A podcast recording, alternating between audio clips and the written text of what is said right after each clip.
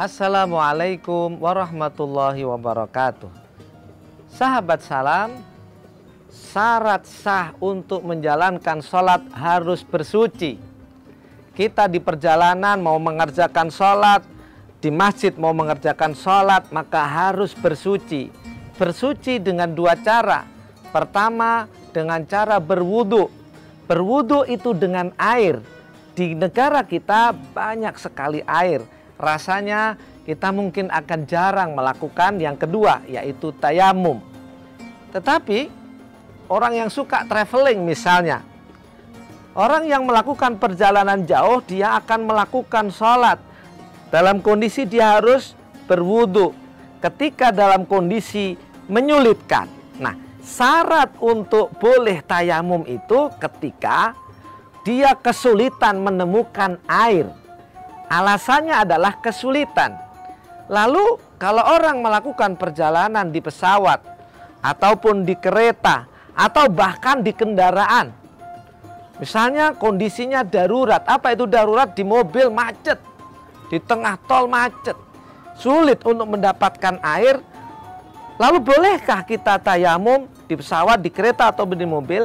Kalau memang menurut ukuran pribadi, menurut ukuran orang sekitarnya sudah sulit mendapatkan air, maka boleh melakukan tayamum. Apa itu tayamum?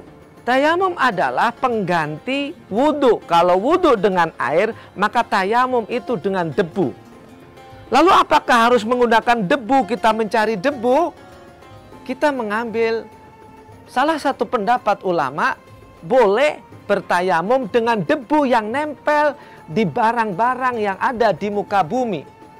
Di dalam Al-Quran, tayamum itu dengan dan tayyiban. Menurut ulama, sa'idan adalah sesuatu yang ada di atas muka bumi. Sehingga dianggapnya apa-apa yang ada di atas muka bumi ini akan tertempelin debu-debu. Sehingga madhab Ahmad bin Hambal membolehkan sampai beliau mengatakan turabis saub boleh tayamum dengan debu yang nempel di baju.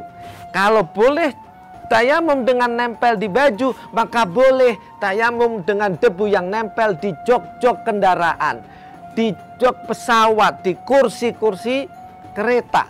Ingat dengan syarat dia sudah meyakini tidak ada lagi atau kesulitan mendapatkan air sehingga nanti wudhu tayamum benar sholatnya tidak ditinggalkan.